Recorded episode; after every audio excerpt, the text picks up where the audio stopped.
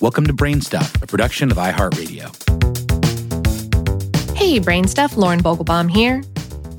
For being one of the most famous women in history, the real Cleopatra is shrouded in mystery.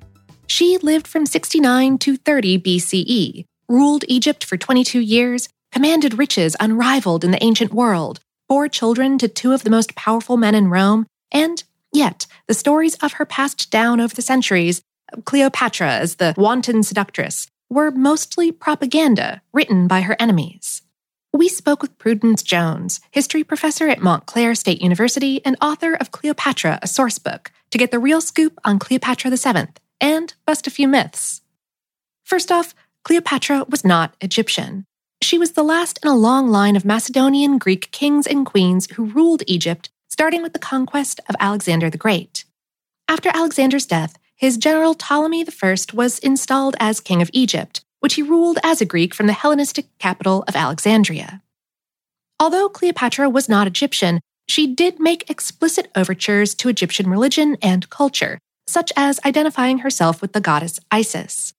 She was also the first ruler in the centuries long Ptolemaic dynasty who bothered to learn how to speak Egyptian.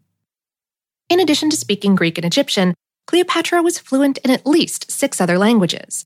A highly educated woman, she published two known texts, one on the care of the body and the other on weights and measures for medicine and trade. The Roman enemies of Egypt sought to denigrate Cleopatra by painting her as a harlot queen who bewitched great men like Julius Caesar and Mark Antony with her physical beauty alone. But even the Roman historian Plutarch, a writing a century after Cleopatra's death, said there was much more to the queen than her looks. Here's how he described her.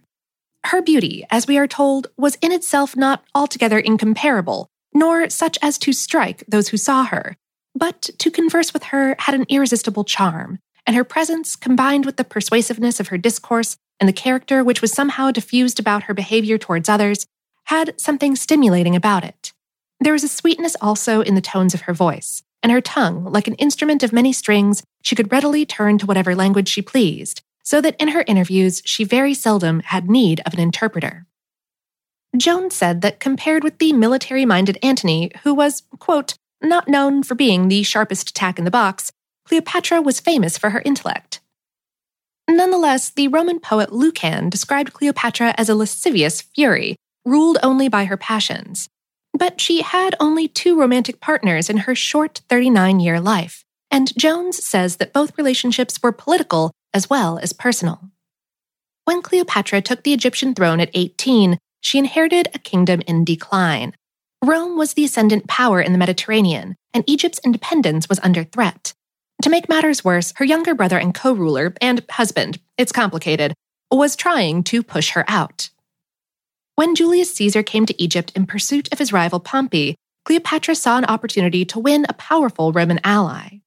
According to Plutarch's famous account, a middle aged Caesar first laid eyes on Cleopatra when she smuggled herself into his quarters and tumbled out of a carpet, or more likely, a basket of laundry.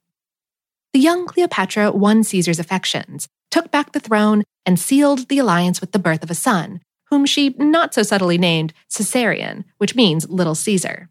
She now had family ties to Rome.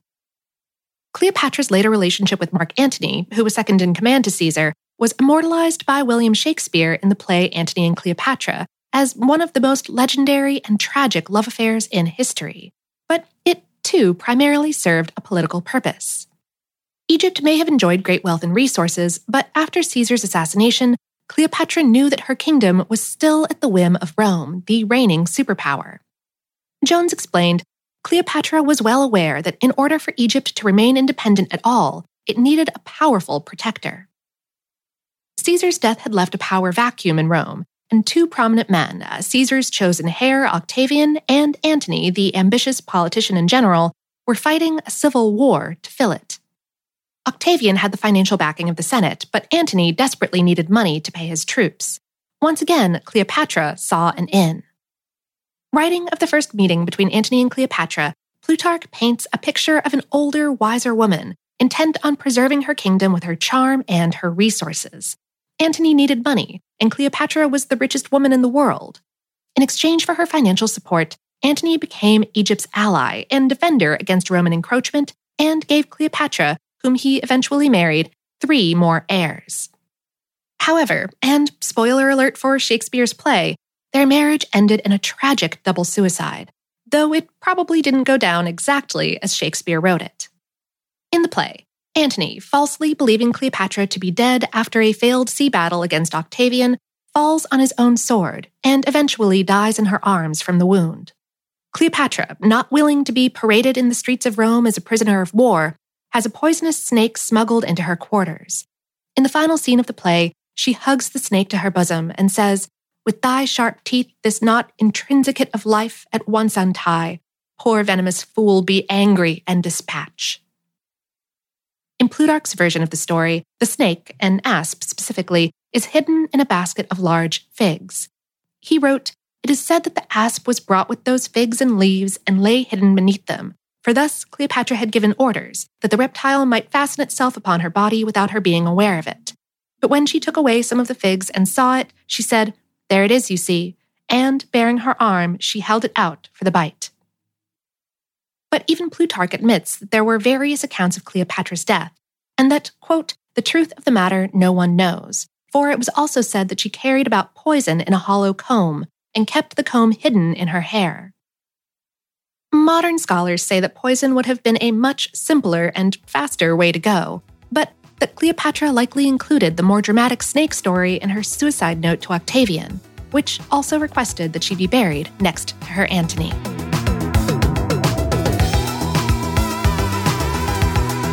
Today's episode was written by Dave Roos and produced by Tyler Klang.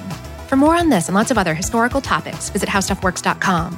Brainstuff is a production of iHeartRadio. For more podcasts from iHeartRadio, visit the iHeartRadio app, Apple Podcasts, or wherever you listen to your favorite shows.